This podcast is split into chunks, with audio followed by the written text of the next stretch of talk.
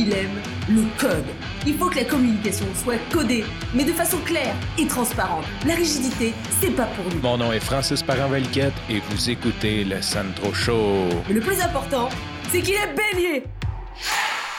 Aujourd'hui, je vais te parler de quelque chose que ça fait longtemps que je veux faire. Je vais dire que je résiste. Il y, a, il y, a, un peu de résistance, il y a un peu de paresse, un peu de procrastination, puis un petit peu de de pression que je me mets à moi-même. Je voulais faire mieux, fait que je le faisais pas en me disant ah, je vais le faire quand ça va être mieux. Quand j'étais à la Podcast Movement en 2019, il y avait un super bon talk. Puis la personne disait, tu sais, comme souvent, on va dire, comme laissez vos commentaires dans votre plateforme préférée. Puis un petit peu, ce que j'ai ressorti de ce talk-là, c'est que le podcast, c'est bien beau, on fait du podcast, on veut faire du podcast, puis la force du podcast, c'est de pouvoir être téléchargé puis écouter en différé de n'importe où dans le monde. Puis c'est vrai que c'est tellement plus hot de l'avoir sur l'application, d'avoir une notification qu'il y a un nouvel épisode. Mais au final, tu fais ça pour ton auditeur, puis tu veux que tes auditeurs puissent l'écouter, peu importe c'est quoi leur préférence, qu'ils veulent l'écouter dans l'auto, au gym, euh, sur Facebook, sur Instagram.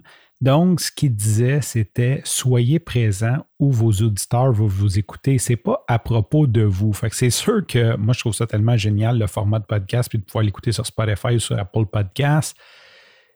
C'est tellement wow, ça va tellement bien. J'ai de la misère à comprendre pourquoi quelqu'un voudrait comme écouter ça sur Facebook, mais bon, il y en a.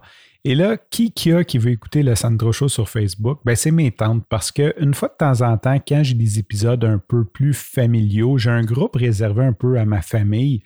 En fait, c'est un fan page de mes enfants, donc c'est vraiment ma famille puis mes amis proches. D'ailleurs, euh, je n'étais pas parti pour parler de ça, mais je pense que je vais faire une parenthèse.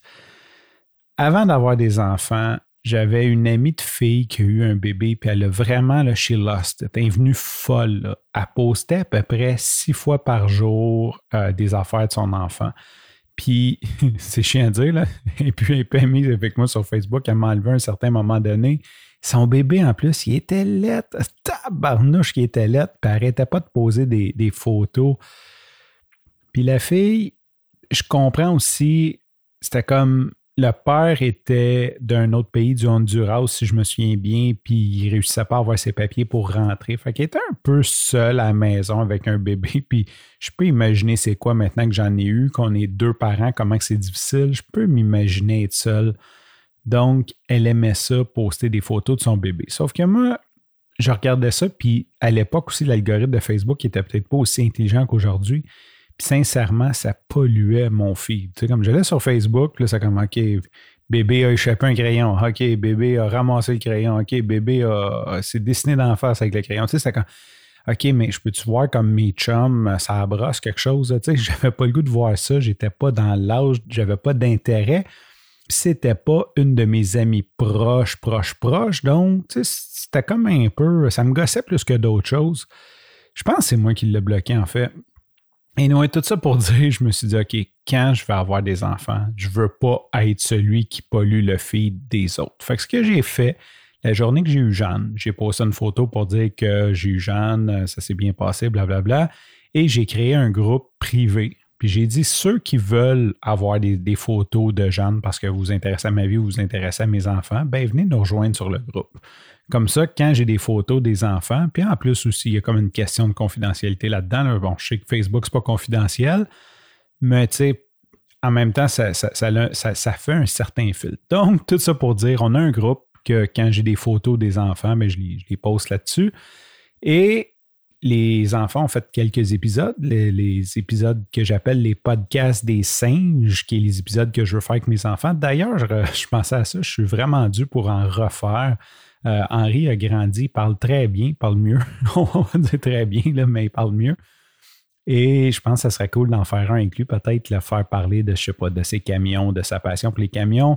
Et Jeanne aussi, évidemment, est rendue juste trop grande, trop intelligente. Mais euh, c'est ça. Donc, ces épisodes-là, ce que je faisais, c'est que j'ai transformé en audiogramme, en vidéo, puis je les poste sur, euh, sur ce groupe-là. Puis là, ben, mes tantes, puis quelques épisodes clés, comme quand j'avais fait euh, genre virer sa montre, tu sais, comme quelques épisodes que je trouve vraiment bons, c'est très égocentrique, mais ou que j'aime le contenu, que je suis fier, bon, mais je les pose sur Facebook.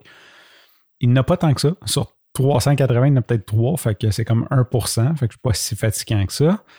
Et ma tante, elle m'a dit, ah, elle dit, c'est bon. Elle dit, euh, là, j'ai dit, ouais, mais si tu veux les écouter, tu sais, c'est comme pas compliqué. Là. Va sur ton iPhone, puis tape balado, puis fais subscribe. Puis elle dit, ah non, elle dit, c'est trop compliqué pour moi, je vais attendre tes posts sur Facebook.